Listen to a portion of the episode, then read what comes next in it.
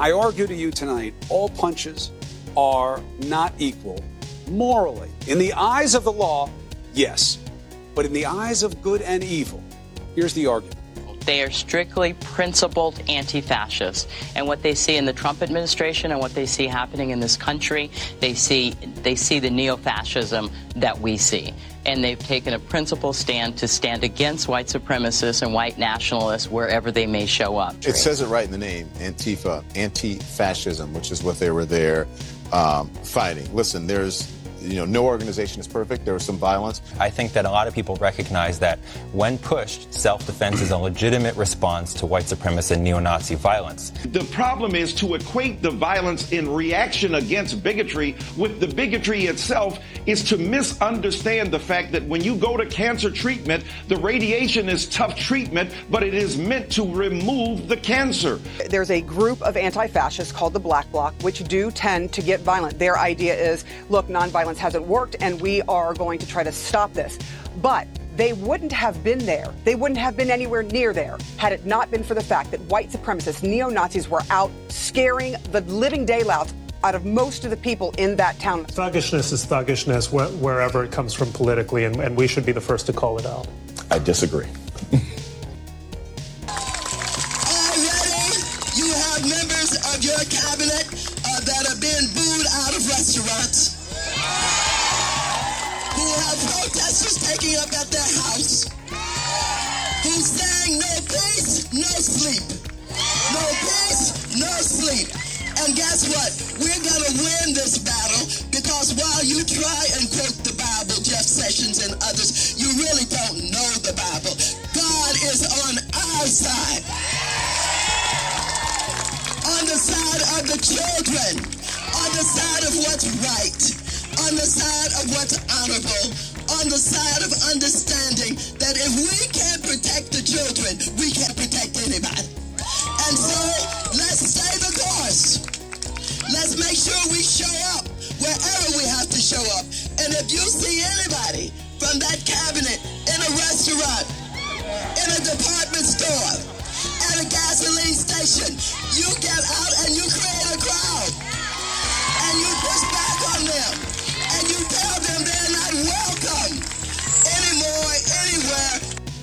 It's looking increasingly, and you heard the president say this the national, declaring a national emergency is on the table.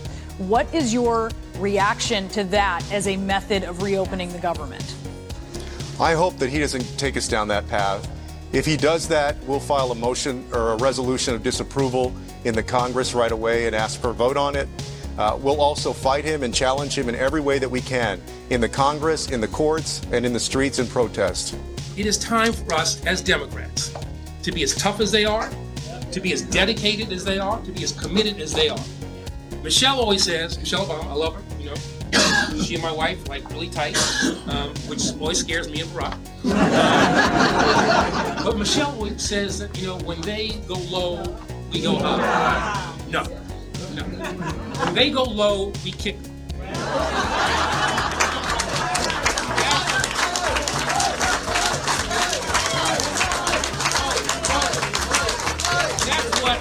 That's what this new Democratic Party is about. We're proud as hell to be Democrats. We're willing to fight for the ideals of the Democratic Party.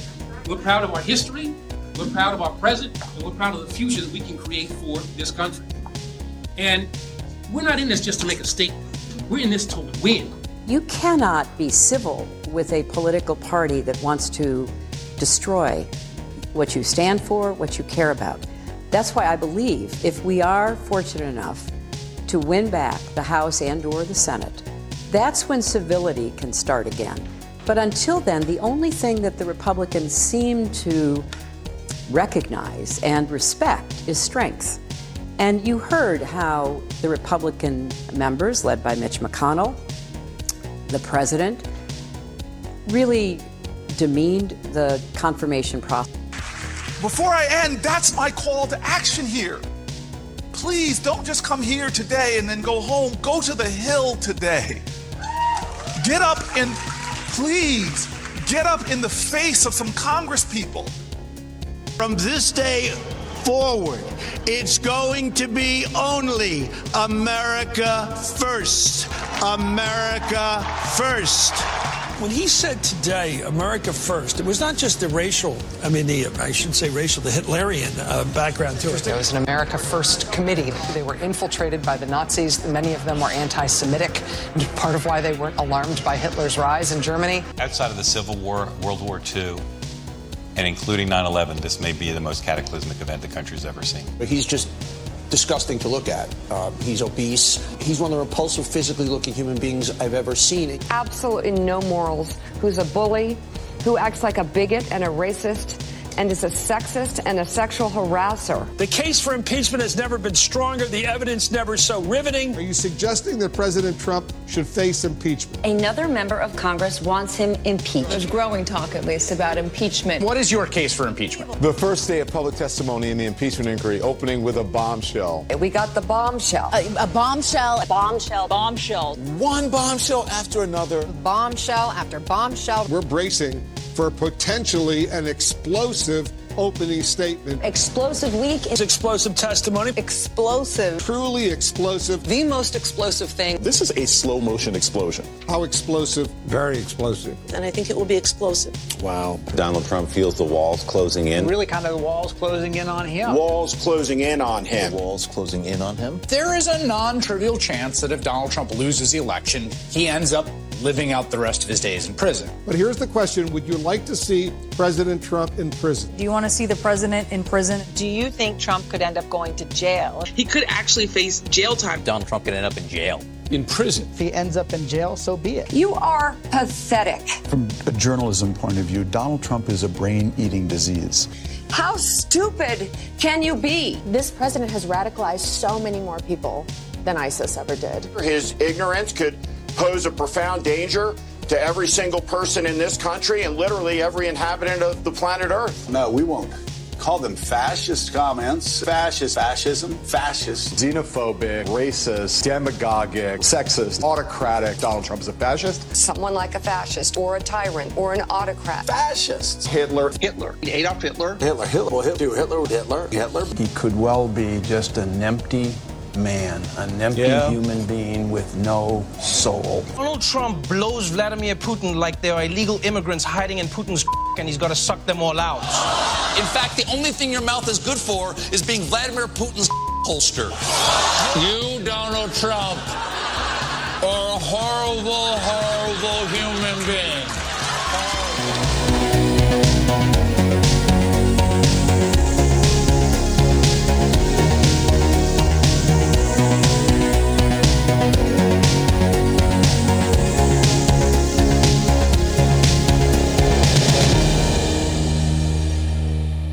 I play all of those videos. Well, first, welcome on that joyous introduction. Welcome to episode 13 of the Point B podcast. New year, new problems, right? I played those opening videos not to create anger, although I'm sufficiently pissed off again now, but to be granted, I woke up pissed off this morning uh, for the second, third day straight since what January sixth. Um, I don't want to use this podcast to make people angry. I think people have enough reasons to be angry, no matter what political party you're involved with or not involved with. You've got plenty of reasons to be scared, angry, sad, upset, without me providing more. My goal with this episode is and it's going to be a long one, so get ready. Um, my my goal is simply to to create. Before I do that, I want to pray. Jesus Christ, I'm begging you for the people who believe in you and for the people who don't right now, all I want is to speak calm, focus, positive energy, and truth. That's all I want. I don't want to sway anybody's minds. I don't want to further exacerbate an already extremely tense situation. I simply want to put forward my thoughts, even if nobody ever hears them. And maybe just inspire one person to be calm and to focus their energy, their mental, emotional, spiritual, and their physical energy on being a good American, being a good fellow American, regardless of politics. And I pray that every word that comes out of my mouth right now speaks truth and falls on ears that are willing to hear peace. Jesus, Jesus' name, amen.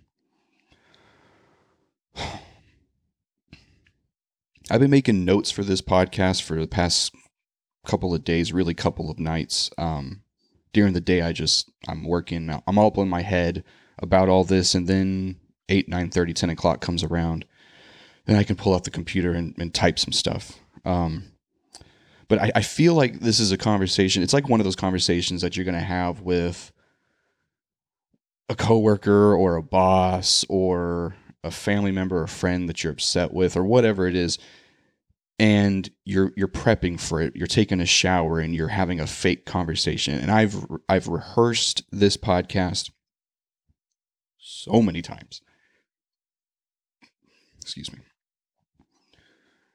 and I've forgotten every single thing I decided I was going to say so we're just going to wing it at this point um we all know what happened January 6th. We all know the uh, the fear and the anger that people in this country are experiencing. My goal for this episode, there's a few goals. First off, I want to convey my feelings to the people who laid siege to our capital, our capital. I want to talk about some critical thinking regarding the state of affairs in our country. I want to talk about what society, I believe, is doing in general. And I really want to focus on the media hypocrisy in all of this. And then I want to talk about where do we go from here as a people, not as conservatives, not as Republicans. Fuck all that. Where do we go as fellow human beings inhabiting the same planet,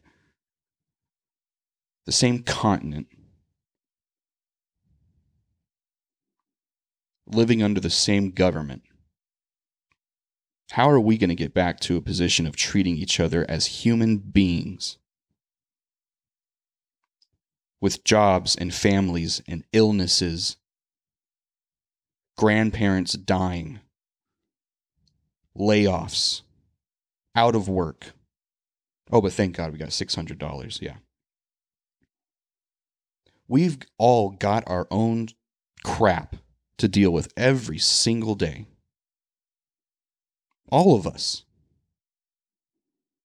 And then we get on Facebook and we get on Twitter and we get on Instagram and we get on whatever the hell people are looking at now. God, I didn't sound ancient there. We get behind a keyboard and we act as if everybody is our enemy.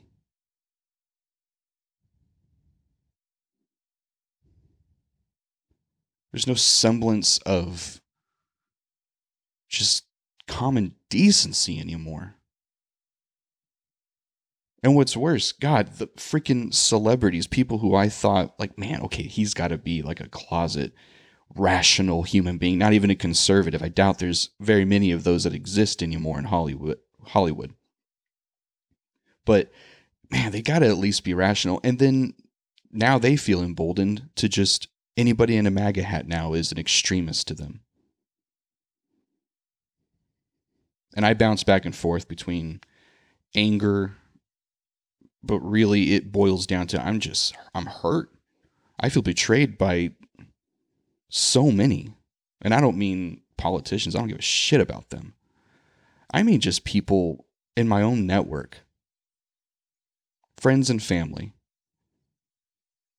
And it it took one event of a handful of people.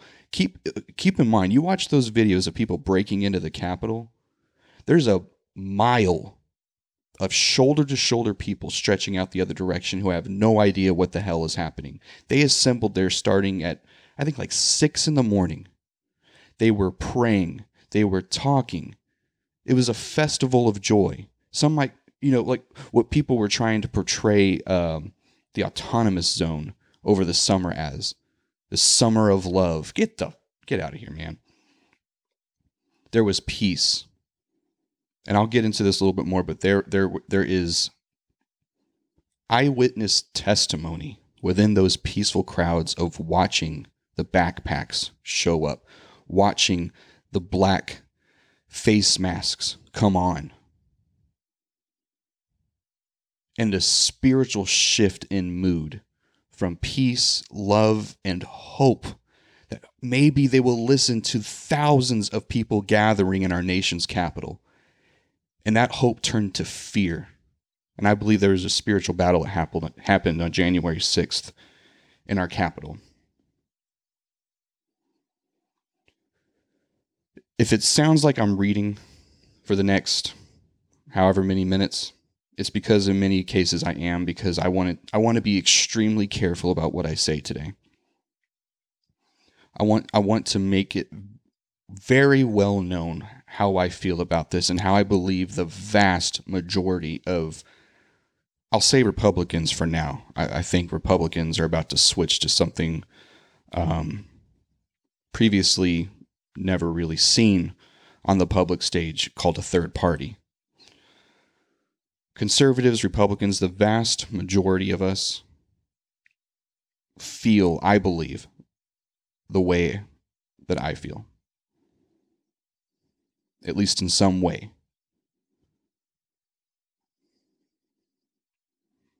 There's a phrase that's repeated in the Bible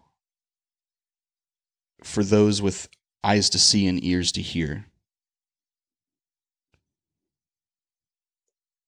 And I think that that just from what I've read and growing up hearing preachers preach, it was almost a beseeching of the speaker, whoever was writing that particular portion of the Bible, saying, Please listen. Please open your eyes, open your ears. And what it boils down to is soften your heart. I've heard phrases growing up, since I even heard of politics hypocrite, close minded, zealot, racist, sexist, homophobe. And I've never once ever thought maybe one of those is actually representing of me. Because I know in my heart I'm none of those things. And people who know me know I'm none of those things. So I'm, I'm going to pretend I'm speaking to the people who who who have somehow gotten it into their brains enough to believe that I am those things because of who I voted for, because I'm wearing a Trump hat right now.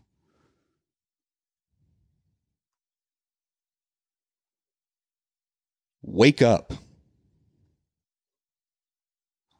Open your eyes, open your mind, and open your heart beyond what you see on social media what you see on the news in your carefully curated, air quotes, journalistic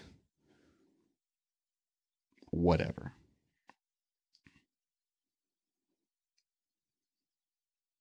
Look past what the blue check marks on Twitter say. I am tired of allowing the media to create the criteria to decide which side we are all supposedly on. The media gets a story. They assign a viewpoint to the different divisive politicians engaging in that story. And then, depending on how you voted, you are thrust forcefully and against your will into a corner of right or wrong. Zero benefit of the doubt given.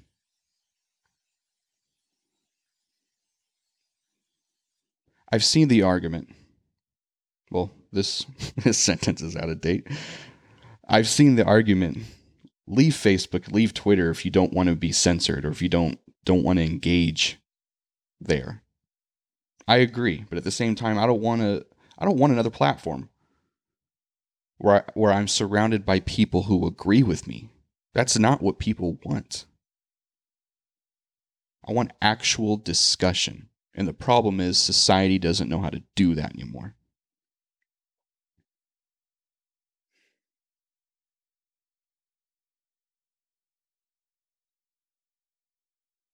Our society is being upended.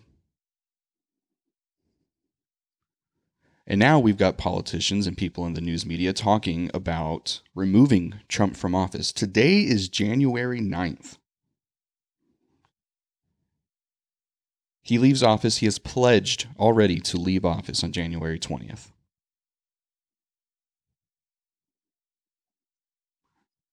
Removing Trump from office would be a big mistake. Huge mistake.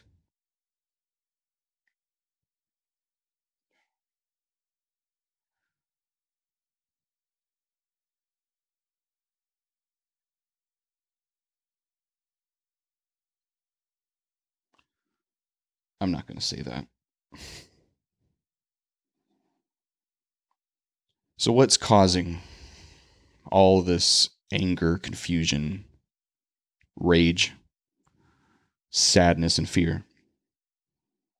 It's not Donald Trump. Donald Trump just got here.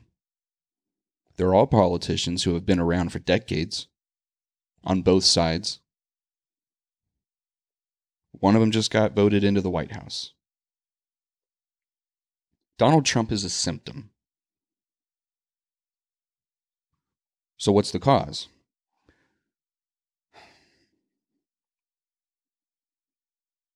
Before I answer that, I'm going to use phrases like the left. I'm going to use phrases like Democrats. I'm going to use phrases like Democrat leadership. Those are all different groups of people. The average Democrat, I've said it before, I think agrees in many ways with the same things I agree with. We just vote differently. Maybe we want the same things, we just have different ideas of how to get there. Democrat leadership, they're all a bunch of puppets at this point. And they got elected by a radical base. And now they have to placate that radical base.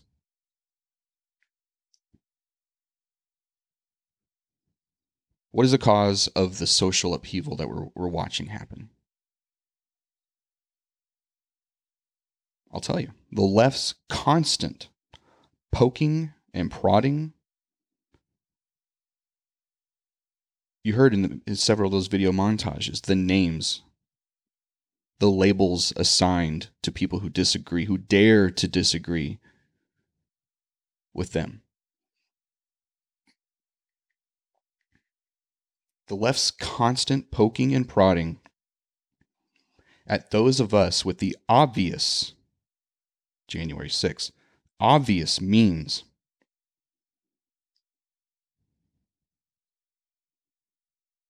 to cause trouble. But with the emotional, and I would, well, the emotional fortitude to abstain for the sake of peace. That's the cause.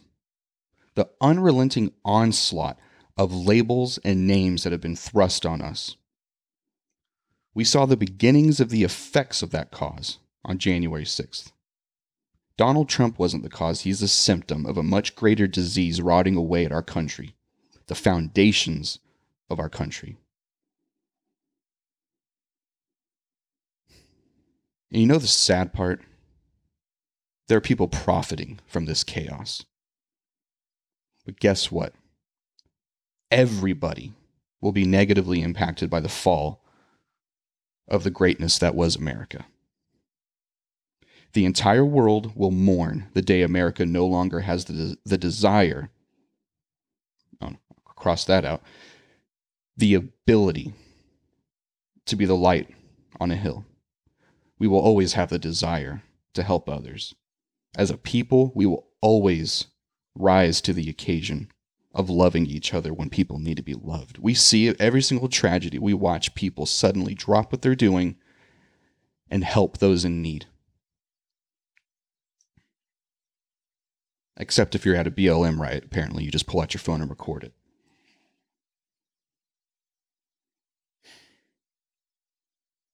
We'll always have the desire to right wrongs where they exist. We will simply, and in many cases we have, lost the ability to do that.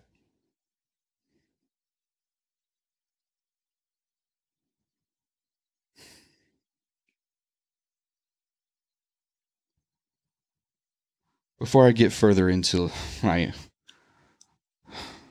rage at this point towards the media, I have even more rage, believe it or not, more anger at those who stormed the Capitol. I'm pissed off at them. I'm, I'm,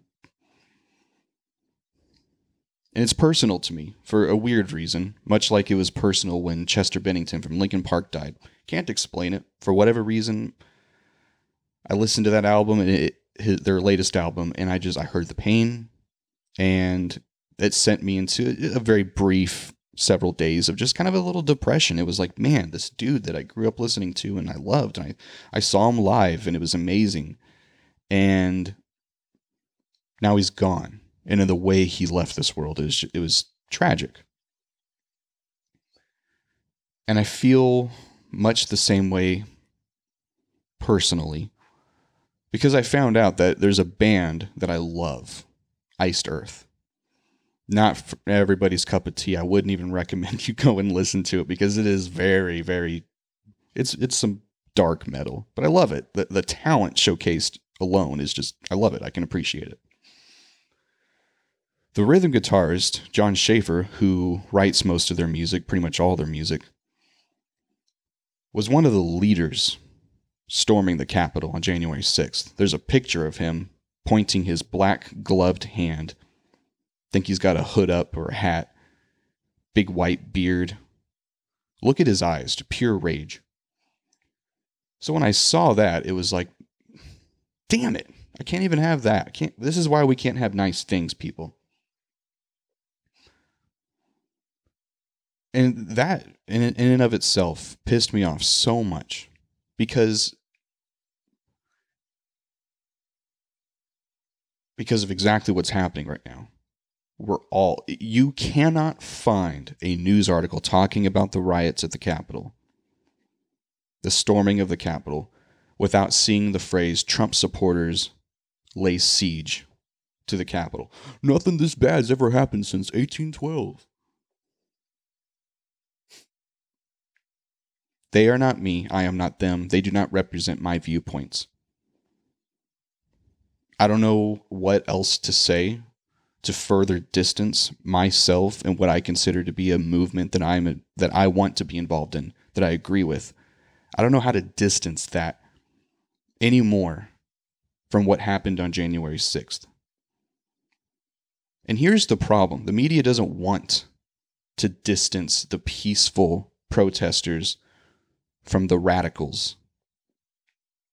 In this case, now, you just heard audio of their desperate attempts to separate the violence of last summer from the protests and what they believe was the the mission of the protests.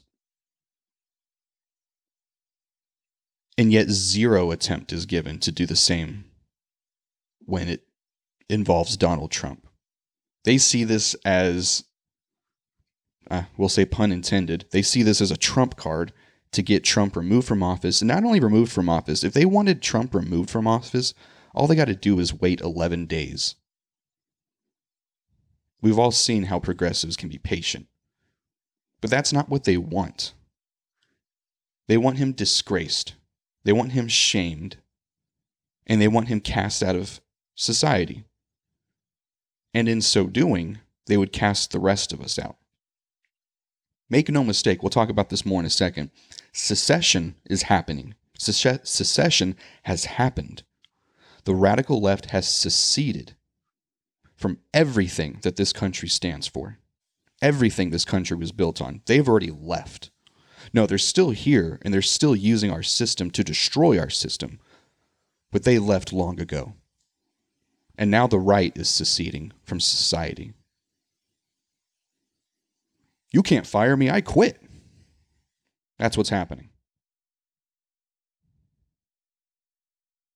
And yet the left continues to poke and prod us. Instead of just letting this die down, instead of letting Trump just walk away, they kick him off of Twitter, they kick him off of Facebook. Maybe I'm the only one. I know I'm not. My Twitter deleted. Twitters have several several active Twitter accounts that I use. Deleted. Today, because I have business accounts that I run through my Facebook page, I got to set up a a fake one so I can still manage those business accounts because Facebook wants to make sure you can't just manage a business account. You got to have your personal linked to your business. That's on purpose. But by the end of the weekend, I'm going to be done with Facebook too. As of right now, Instagram is still somewhat effective. But they start kicking, doling out lifetime sentences for uh, political Instagram users. I'll be off of there too in a heartbeat. I don't give a crap anymore.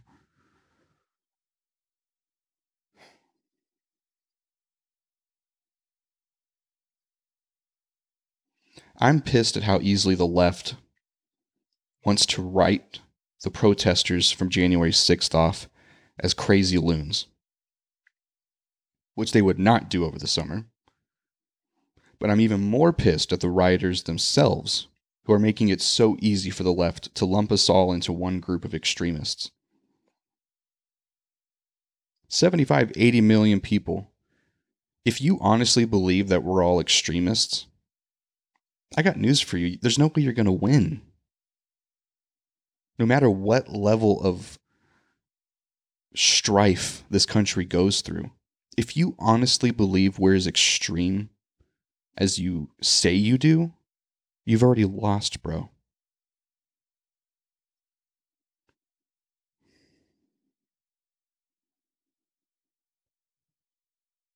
If you broke into the Capitol, I echo Donald Trump's words. You do not represent us. You represent yourself and your own insecurities, your own desperation, frankly, your own small mindedness. You damaged a cause that has taken years from the Tea Party to the rise of the modern conservative ideology. Have you noticed that conservative politicians, now the younger ones, don't give a crap about marijuana. I don't give a crap about these things that if you watch any 90s comedy movie, the Republican who's trying to make it so difficult on the party goers, he's just a stiff guy in a suit and all he wants to do is keep the cool kids from partying and having fun. That's not the Republican Party anymore. The new Republican Party, well, the new third party that's about to happen, I believe, the new conservatism doesn't give a crap about that.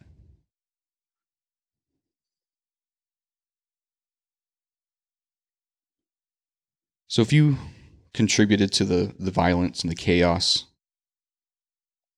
you you sealed our doom in a way.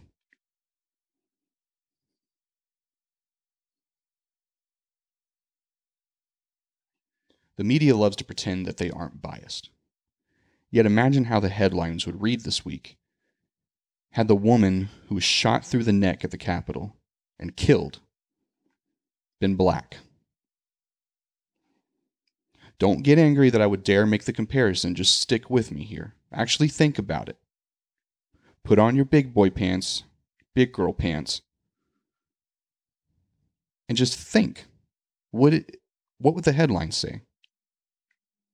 Unarmed black protester shot by white White House security officer. And there'd be more riots nationwide in the name of that dead protester.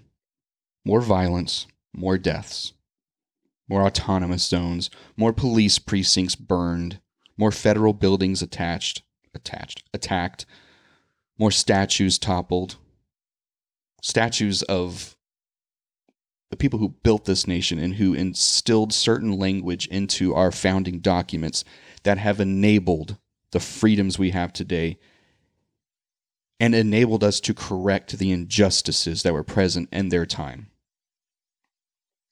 Those people's statues are being toppled.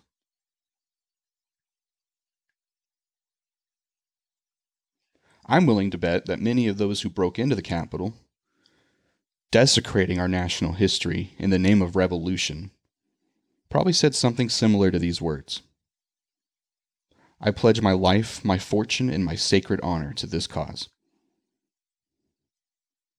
They thought by just saying those words that they were invoking the courage and the patriotism of those who originally spoke it at the beginnings of our country. I say we give them the opportunity to live up to their words. Treat them with the same swift hammer of justice as they would have used on the anarchists and seditionists this past summer.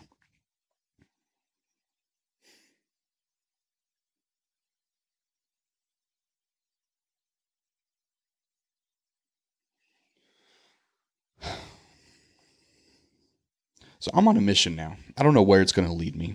I, I, honestly don't. I hope it leads me to many more podcast episodes, and because I honestly enjoy this, I already feel a million times better than I did when I woke up this morning because I've able to, I've been able to put out some of these feelings. Don't get excited. I've got plenty more to say. I'm just going to take a little emotional break here before I start talking about levers of power and how we use our system the way it was meant to be used to correct wrongs and injustices that we're seeing today. But before I go there, I want to talk to you about Black Rifle Coffee. I've been talking about Black Rifle for years now. I've loved it. Started listening to a little podcast, not so little now, called Drinking Bros Podcast. Not for everybody, much like Iced Earth. but what they taught me was if you want something, get it. If you want a specific type of lifestyle, you got to work for it. And they really sent me on this mission of discovering myself in a way that I didn't know I had to until I did. Where I grew up believing certain things, I was raised to believe certain things. And if I can't even imagine if I'd walked into our living room and said I didn't believe those things, um, I don't know what would have happened. But it went from, well, that's how I was raised to, do I really believe that? Sometimes yes, sometimes no. But a podcast started that. And that podcast led to the eruption of a company called Black Rifle Coffee. Veteran, combat veteran owned and operated. Evan Hafer, CEO. Amazing dude. Uh, Mat Best, I think one of the vice presidents or something. I'm sorry, Mat. Um, amazing dude. Lives here locally, helps out with a local veteran organization called Warriors Heart, and has done amazing things for them and doesn't seek publicity for it. I found out about the great things that they do, usually because of other uh, social media accounts. They don't praise themselves. You might call that a kind of a Christian value. Huh? Beyond that, Black Rifle Coffee produces the freshest cup of coffee you're going to get because when you place an order on their website, www.blackriflecoffee.com, then they roast the bean. You're getting a bean that is freshly roasted and shipped to you.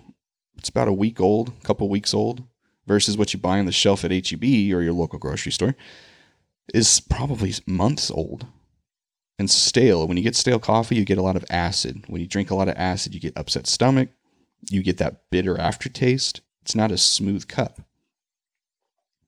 Black Rifle coffee is so fresh, you can brew it in pretty much any method and you're going to notice the difference. And it's amazing. I don't have a promo code for you guys yet. Um, I would love to. I would love this podcast to grow enough to where I could demand something like that. So I don't have a discount code for you. Um, But if you do want a discount code, I would say check out like a I don't know, Drinking Bros podcast, Free Range American podcast, American Party podcast, things like that. They have promo codes for you.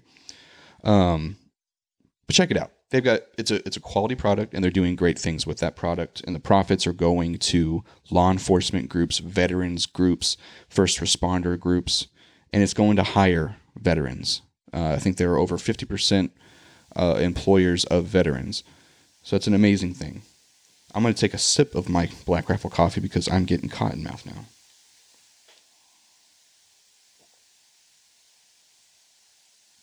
Ah. Muy delicioso. Okay. So we start now. I want to move on from what sparked this because you know I honestly thought I would just be pissed off this whole episode. I feel pretty good now because I vented a little bit. I'm imagining there's millions of people listening to this episode. I feel good. So so what do we want and how do we get there?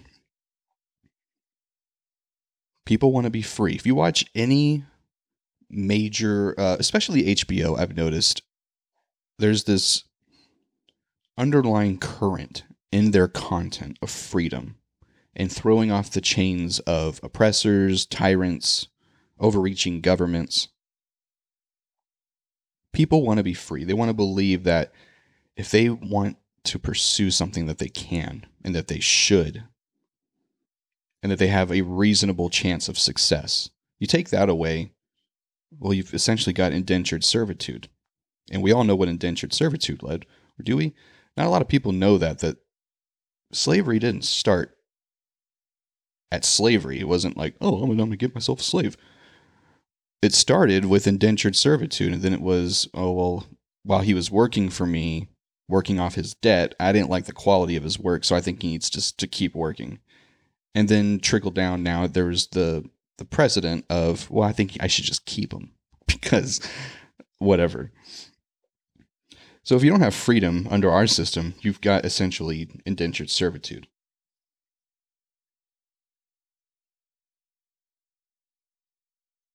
But those who can lift the burdens and the constraints of federal tyranny, federal overreach,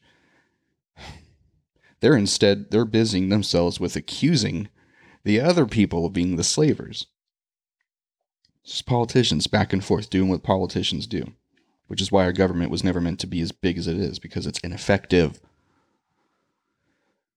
Instead of solving the problem, they simply point the finger and nothing gets done.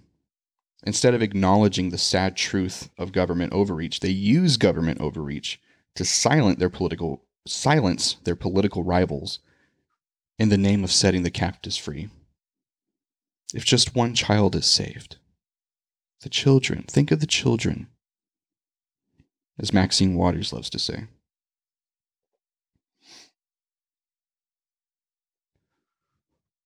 Well, I think we're, we're, we're done falling for that little game. It's time for the government to back off, or at least get out of the way. I like to believe, and I think evidence shows that that's something that Trump tried to do in many ways, was get the government out of the way of innovation, of businesses succeeding, of people just living their lives.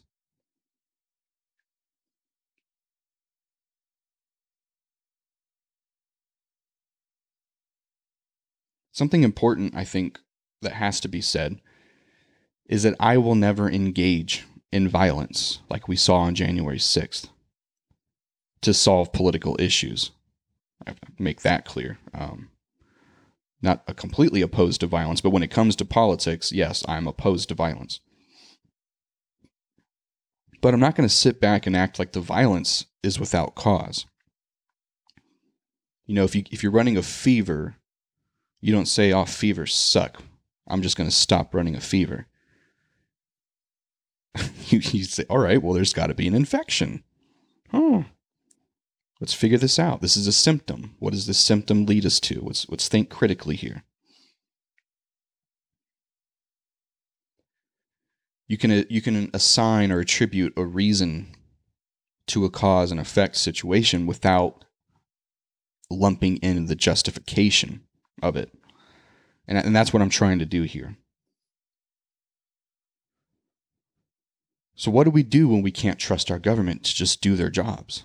They have a very specific um, job description that's securing our borders. Congress has the responsibility to levy taxes, supposedly uh, as little as possible, in order to fund those things. But what we're seeing a lot from the left, well, I won't even say the left. I think Joe Biden is not a member of the left. I think Joe Biden is an empty suit being used by the left. Kamala Harris, Kamala Harris, sorry, Kamala Harris is, I believe, a uh, she wants to be a member of the left. She just hasn't uh, earned her stripes yet. Give her time. Give her time. But you want to know, for all of Joe Biden's talk of unity, if you actually read his tweets, there's always another little poke in there. There's always another little prod. And and to be fair, granted, Donald Trump is just as guilty, if not more guilty, of the same thing, which has been my frustration for the past four years. He's doing things I wanted him to do, but he's saying things that are just antagonizing people. So I, I get that argument, I do, but I, I do still believe people are responsible for their own actions. Um, millions of Trump supporters didn't go and storm the Capitol. A handful of radicals did. But you want to know what real compromise looks like? Unity takes compromise. Unity takes uh, all of us saying, This is what I believe, but I'm willing to work towards this for the sake of peace. You know what? You want to know what compromise looks like? It's admitting that you might be wrong, and even opening up the floor to that possibility, and engaging levers of power to discover if you're correct or not. Compromise was a 10 day audit of the election. Compromise was saying, hey, maybe we shouldn't certify this vote yet because maybe it wasn't fair. I understand. I saw Dan Crenshaw saying that it's not up to Congress to say whether the electoral vote is fair or not, but I have to to to kick back a little bit. There's a reason why our constitution and our system is set up where Congress does have to certify the electoral college vote, and that's for the event, as we've seen before. I think it was 1876, where if there's real concern by, let's say, oh, I don't know, half the country, that things weren't done fairly. I think Congress does have that responsibility to say, well, hey, before we certify these votes, let's not change these votes or say what we hope the outcome will be. But let's investigate a little bit before we just install a new president.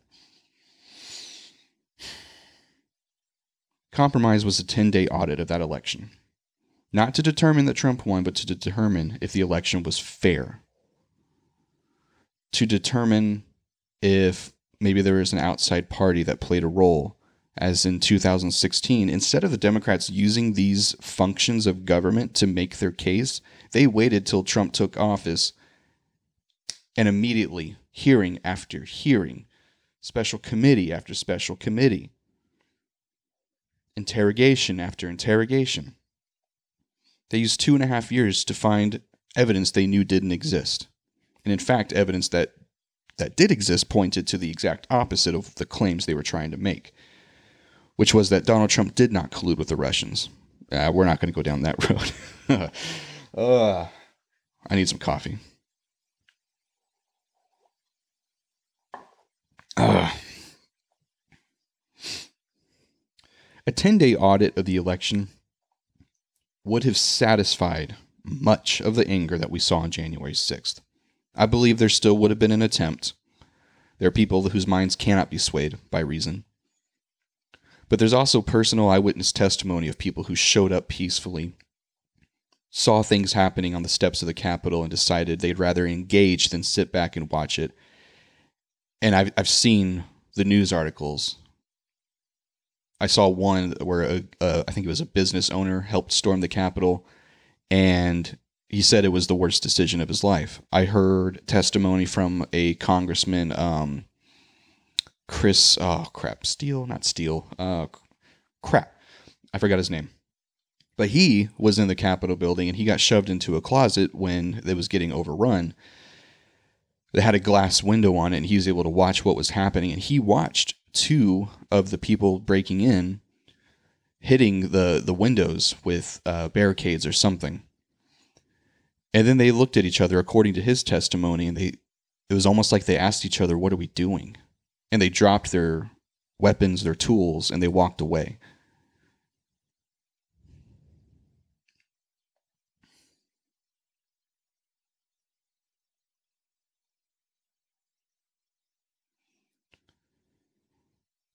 Instead of a 10 day audit, they decided to say no to even the, the intellectual curiosity of an unfair election. And they proceeded with nullifying the voices of arguably over half the country. That is how you get civil war. When people feel they have exhausted all reasonable means by which to petition their government, all peaceable means by which to petition their government. You scream unity, we scream freedom.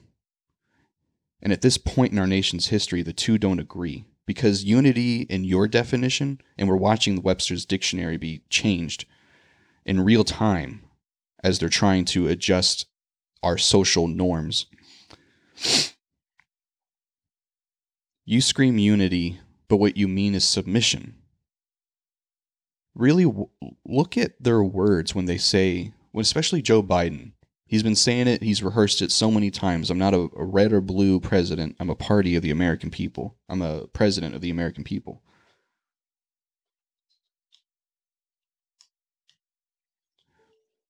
But then look at one, his actions, but then two, the words following those statements. And the words further demonize half the country, the half that didn't vote for him, the half that would never vote for him.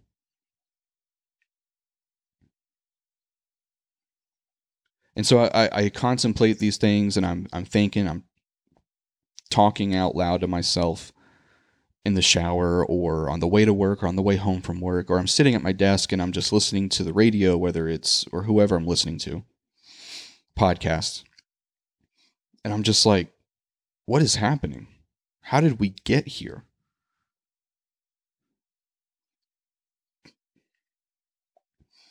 And I've talked to people, and I'm always reminded that, especially since I believe there's there's a spiritual battle going on on January 6th at the Capitol. Any spiritual war has already been won. You know, even the people in my friend circle or my family that are Democrats and disagree with me and disagree with Donald Trump. Um, even many of them believe in God, or they, they claim to. And I believe they do. They believe differently, maybe, about God and our responsibilities towards Him. But if we believe in this spiritual battle that takes place day to day, well, then we have to believe what the Bible says that we've already won. God's already won that spiritual battle. It's just still occurring right now. But something that's been in my head recently and there there was a specific conversation I had with somebody that led to this idea popping back into my head and now it's just sticking in there. It's that God tells us not to worry about tomorrow. God tells us to rely on him for our daily bread in the Lord's prayer. Give us this day our daily bread. It's not, hey, give me enough for the rest of this week or hey, just give me enough to last till payday. Been there. I was talking to my wife the other day and we were worrying about everything. And I had to remind her how many times over the past year have we been down to a dollar something in the bank account and we've got a credit card payment. Fucking credit cards. Um, or we've got rent due or whatever it is. We got to buy groceries. What are we going to eat today? And instead of having to scrap by, we would literally get in the mail a card from a family member, somebody that we haven't talked to in forever, but they heard we got married. And they would they would mail us cash, they would mail us checks, and they would show up when our bank account was just about to go negative. I can't I can't even tell you how many times that happened. How many times we were sitting there in the dark and had no idea how we were going to pay rent and then boom. It's amazing. And so I have to harken back to that faith that I had back then where I would pray, God, you've done it before. You know, last month you you sent us 50 bucks mysteriously and, and I'm begging you to do it again. And he would do it again. And then got back to work, got back to being responsible with our bills. And we've forgotten that we still have to rely on God, even if our bills are taken care of. Even if He is taking care of us consistently in one area, that we still have to rely on Him for other areas for that daily bread. And God tells us not to worry about tomorrow, to worry about today. So, with that being said, where do we go from here? I've only got about another 30 minutes left and I'll let you go. How do we fix this broken thing? Do we tear it down and start over? There's a lot of people that are just ready to burn it all to the ground. Back to the HBO concept, um, I talked last episode about Westworld. That's an idea presented, not only presented, but uh, really expanded upon in that show. If you ever watch it, um, I won't ruin it for you right now. But do we tear it down and start over? That's what many on the right believe. That's what many, well, that's what the people who stormed the Capitol believe. That it, it's all hope. Hope is lost. It's time to take it back into a small group of people's hands and start over. Reset the concept of freedom. And you know what? That's what the left believes. That's what the far left believes that we should tear it all down, but not because that they want to build it back. They use that phrase build back better. We've talked about the great reset before. Build back better does not mean build back better. Build back ha- build back better has a very specific plan for building back society and government in general. Um, and it's not based in freedom. They don't want to tear it down because they believe that it can be fixed. They don't want it to be fixed. They want it to be replaced with their version of utopia. They want it fixed.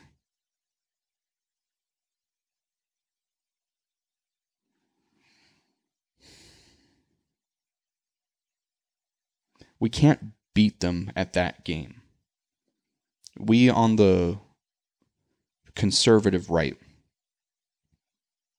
I've, I've heard so many people calling into radio shows and guests on podcasts talking about it's time for us to play their game. It's time for us to get as violent as they were over the summer. It's time for us to to start playing nasty. We're not going to win that game. The left played our system to perfection. If you were to make a movie about the progressive ideology over the past couple of decades, it's a masterpiece. It really is. They studied and they learned our system down to the smallest court case precedents. And they played it. We can't win that game because it's not who we are, not because we don't love our system enough to learn it and to utilize it, but because it's not in our nature to impose our beliefs. And I'm talking the modern conservative. It's not in our nature to impose what I believe about taxation or what I believe about small government or what I believe about local policing. It's not up to me to impose that on somebody else. Therefore, why would I want to? And how would I ever be successful at it if it's not something I believe in? The left believes they know better than we do. The left believes they should. They have a moral responsibility to impose their ideologies on us because if they don't, society will crumble.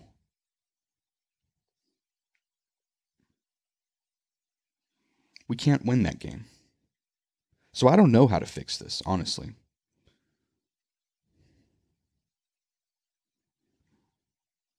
All I know is that it's time for me to do my part.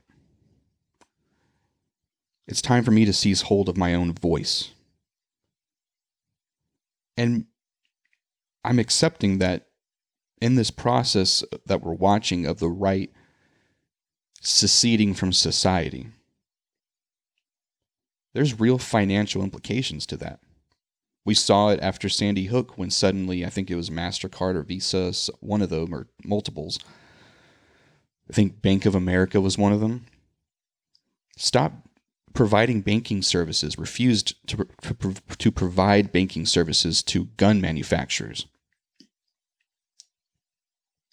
There's real financial implications to standing up for what you believe in in today's America.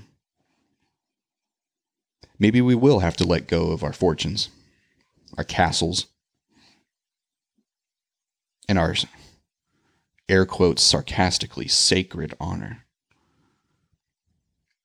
Bible never said that we're going to be accepted. In fact, the Bible says the opposite that we would be rejected by society and in so doing we would know that we're not living for man's approval. Because guess what? In a modern technologically advanced society where we somehow believe that we are the gods of our own universe. That type of mentality is not going to agree with one nation under God, indivisible, with liberty and justice for all. It's not going to it's not going to agree with the concept of fundamental human rights endowed upon us by our creator. Because guess what? If mankind allocates rights and liberties to you, well, then mankind can take them away. Our country was founded on the idea that mankind didn't give us those rights, that mankind has no ability to give us those rights. Therefore, mankind has no right, ability, or shred of hope to ever take away those rights. If you remove God from that equation, you've removed all certainty even even still doubt into those things that doubt has no place in. My right to freedom of speech, there should be no doubt. And there is no doubt in my heart because God Almighty provided me that right. Not Donald Trump or Joe Biden.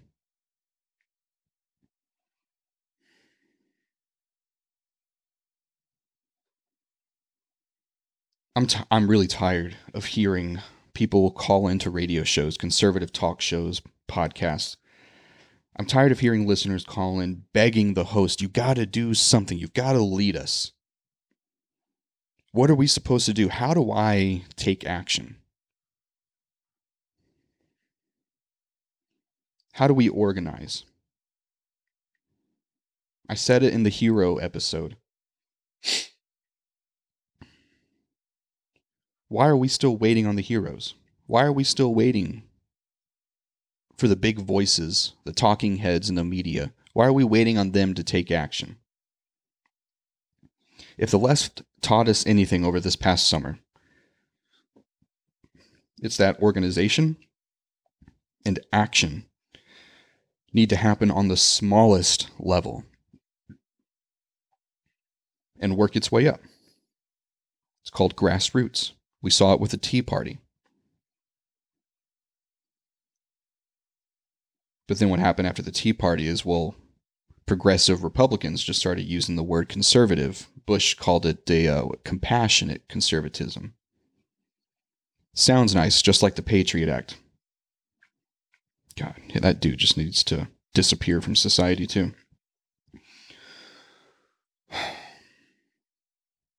Only when a true grassroots movement, movement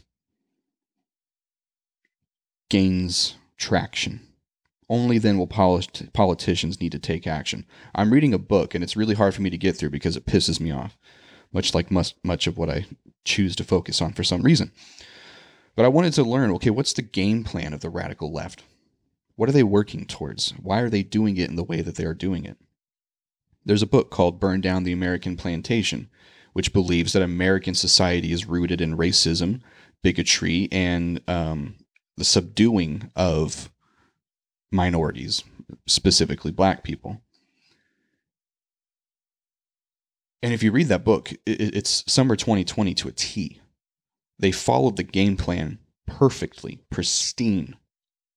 And they still are, by the way.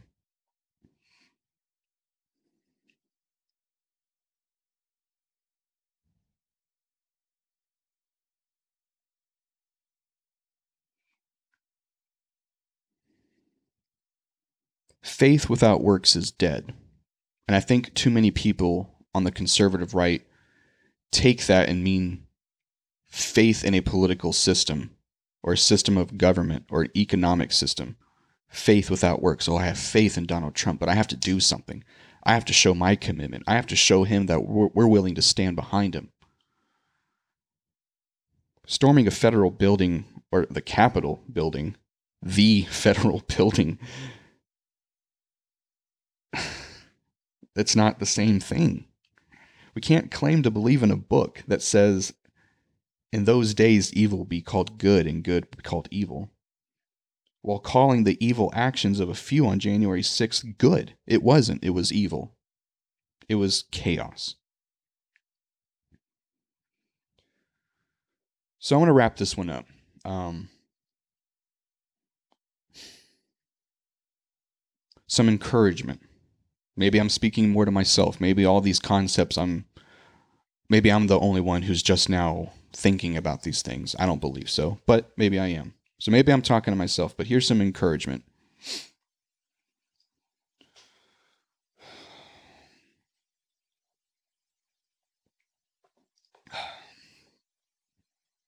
There are so many reports of citizens who attended the protest uh, march that happened in DC on January 6th.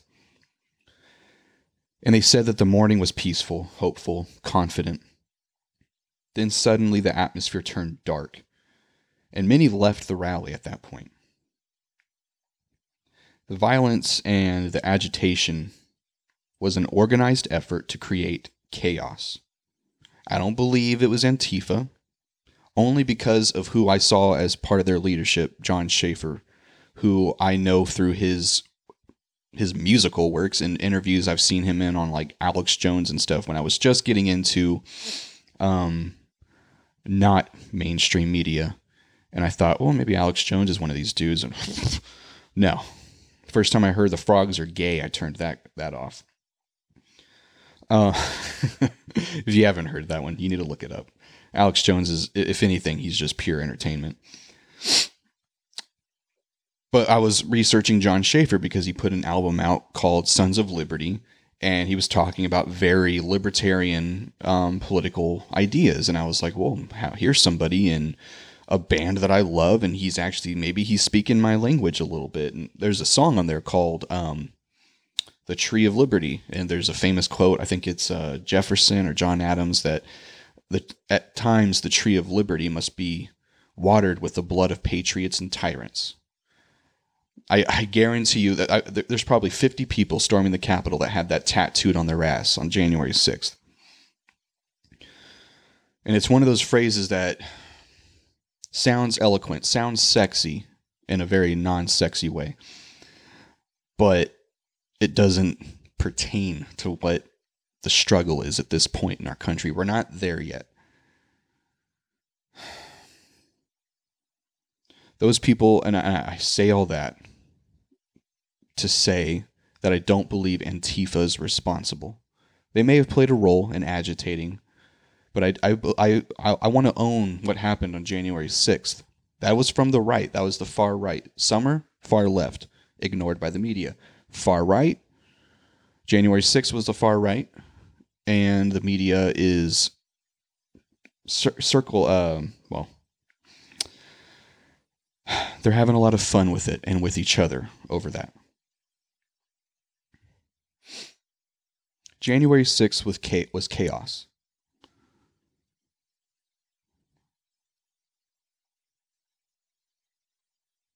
We've all seen The Dark Knight, and Heath Ledger's portrayal of Joker was nothing short of genius, um, especially in that hospital scene when he says, I'm an agent of chaos.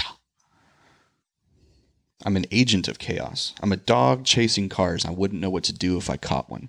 That's what we saw on January 6th. We saw people desperate to do something, and in so doing, they tore down so much progress that was made for conservative ideologies and viewpoints.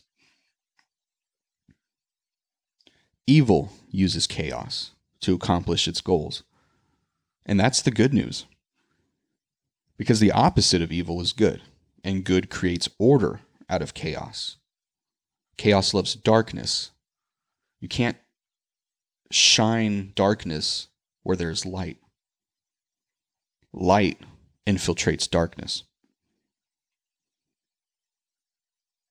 Good creates order out of chaos, and I believe the Holy Spirit was present at that rally on January 6th. And as those who felt those promptings left the area, the mood gave way to chaos, and we all know the rest of that story. This is a spiritual battle for the soul of our nation, and we're seeing it play before our eyes. This spiritual battle is not new, it's been going on for decades, but it was isolated mostly to the spiritual, and the darkness was so easy to see, but now everything, the lines are so blurry. As the Bible said would happen, good is now called evil and evil is now called good. But we, as the people of this nation, the people who, oh, I just said, we need to seize our own voices. The voice of this nation needs to recognize that sometimes evil is just evil. January 6th was evil. Once the good had left. The good that remained on January 6th was ravaged by the evil that day. It was overcome by evil that day.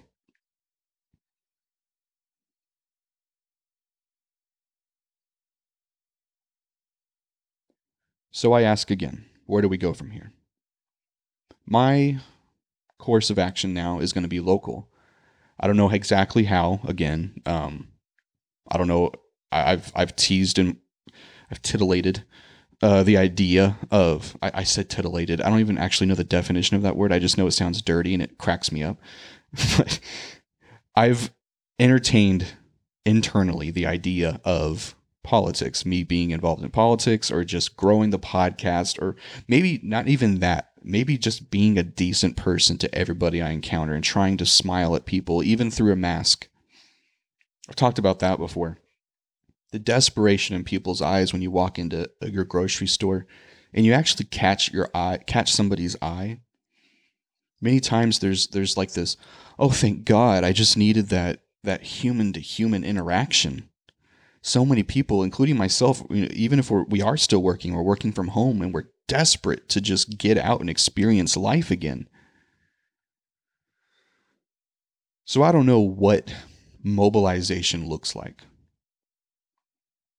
but I do know that we need to go back to the local. We need to start worrying about our communities again. We need to stop focusing on who's occupying the White House because that's not how our system was set up. That's playing into their idea of how to correct the system. Because their idea is a strong man. Their idea is somebody in the White House who does have a lot of control. And they're they're about to get it. They're about to get the White House, and all of Congress. They have a majority in the Senate, they have a majority in the House. They can do whatever the hell they want to do. It's got to be up to us to speak up and let them know listen, if you start down that road, it's not going to end well.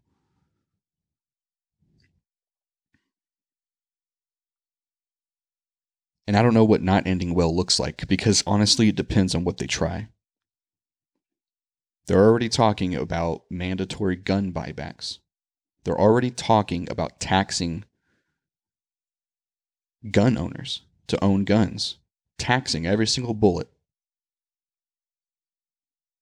They want a ban on assault style weapons. And yet, every mass shooting we've seen in recent years has been with a pistol. It's, it's illogical, it's nonsensical, it's desperate.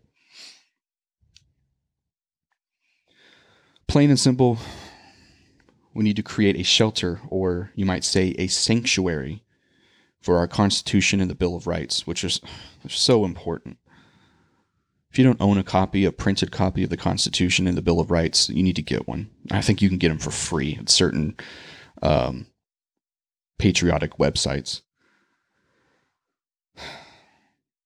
Talk to your local county sheriff. Know who they are, know what they believe in, because it's going to be up to local law enforcement. It's going to be up to your local sheriff to fight back, to choose to enforce certain regulations that are about to come our way. Thank God I live in Texas. I got a governor who's already declared there will be no more shutdowns, there will be no mask mandates, and I pray to God he stands on his word. I pray to God that he God, please, God, please bless Governor Abbott. Give him the strength and the courage to stand up to federal overreach.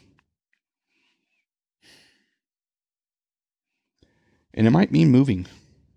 If your local government, if your local law enforcement does not stand up for our Constitution, no matter who or what is pushing them away from it, it's time to move.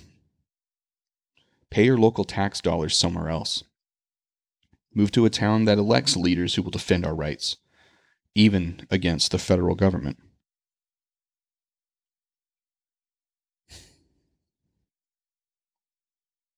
And that's all I've got for you.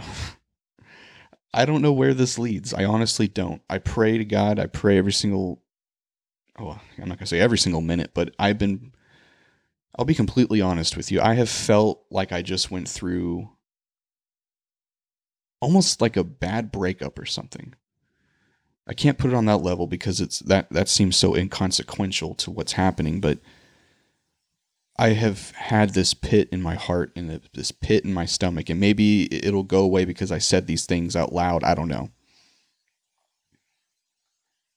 But I don't know where we go from here. I just pray to God that everything stays peaceful. I pray that we use the levers of government that our founders blessed us with, and we use them effectively and peaceably. I pray against anybody who would cause further chaos and I pray against Donald Trump's um what's the word? habitual rowling up of people. He has an inability to just shut his freaking mouth at times. And I'll close with this. We are good. America is good. We are good people we want to love each other. We want to help each other. We want unity. And at times it seems like like we're just teenagers. Perfect example. I gotta I've gotta close up in eight minutes literally, so I promise you it's not gonna go on much longer. Um, my dog, uh, Rocco, best best dog in the world, promise you. But when I had just gotten him, he was maybe a year or two old. I could not let him loose anywhere outside because he would find a way to get loose. He'd find a way through the fence. Literally, one time I saw him look at the fence, back up, get a running start, and jump over a four and a half, five foot fence. It was pretty amazing. I had a uh, Ron Burgundy moment. I'm not even angry. I'm impressed. But it was short lived. Uh, one time I'm standing out trying to get him to come in, and he thinks I'm playing, runs away, runs out into the street, gets hit by a car. Thank God it only nicked his back leg. Scared the shit out of him, though. and ever since then, he does not really have a desire to run away. And I think that's that's kind of where we're at as a people is like we need to experience these traumatic moments to be reminded that much like in the gladiator you can only whisper the greatness of America. Because if you start getting hot headed about it, you start getting confident in how great America is, it'll disappear. And that's where we're at. I hope to God January 6th was enough to wake us up, to wake the conservative voice up. I don't know, though. We'll find out. But I leave you with a positive attitude. I'm hopeful still. And I believe that our system of government is better, is bigger than what we saw at the Capitol. And I still believe in many politicians who are now waking up and realizing we really do have the power to either build this up and stay afloat, or we also have the power to tear this down. And I pray that people on both sides of the political spectrum realize that power and take a uh, take a message from Uncle Ben that with great power comes great responsibility. And um, I leave you with that. You've got a voice, use it. Much like a muscle or a talent, use it or lose it. You've got a voice, you've got freedoms to speak what it is you want to speak. And it- you know what? If you say something on social media, I challenged uh, a celebrity. uh, I sent him a message on Instagram. Um, he probably will never see it, but just post something that's a little that provides a little benefit of the doubt towards Trump supporters, and see how much hate you get from the left. I just I challenge you to use your voice and speak up. You want to start a podcast, you're not exactly sure how, talk to me. I'll even edit it for you. I'll quit my job if I have to. I, I want more voices, whether it's conservative or liberal. I want more rational voices on the air. I want more voices who potentially get censored by give, big government, big tech, who don't want their voices shut down. We need more, more voices, not less. So, with that, go out there, find somebody, smile at them, help somebody out, tip your waitress a little bit more, tip your waiter. If you got somebody uh, delivering food from DoorDash or Uber Eats, whatever it is, give them a little extra tip, give them a smile, let them know that you hope they have a good day. Just be a decent American, be a decent human being to each other. And I think that will help solve much of the anger and desperation that we're seeing in our country. So, be part of the solution, not the problem. Have a great weekend. Thanks for listening. And I promise this will be one of the longest episodes I ever do. and uh, next time, hopefully, you don't need to humor me for as long. Take care. This was a Point B podcast. I'm Bobby. Thank you.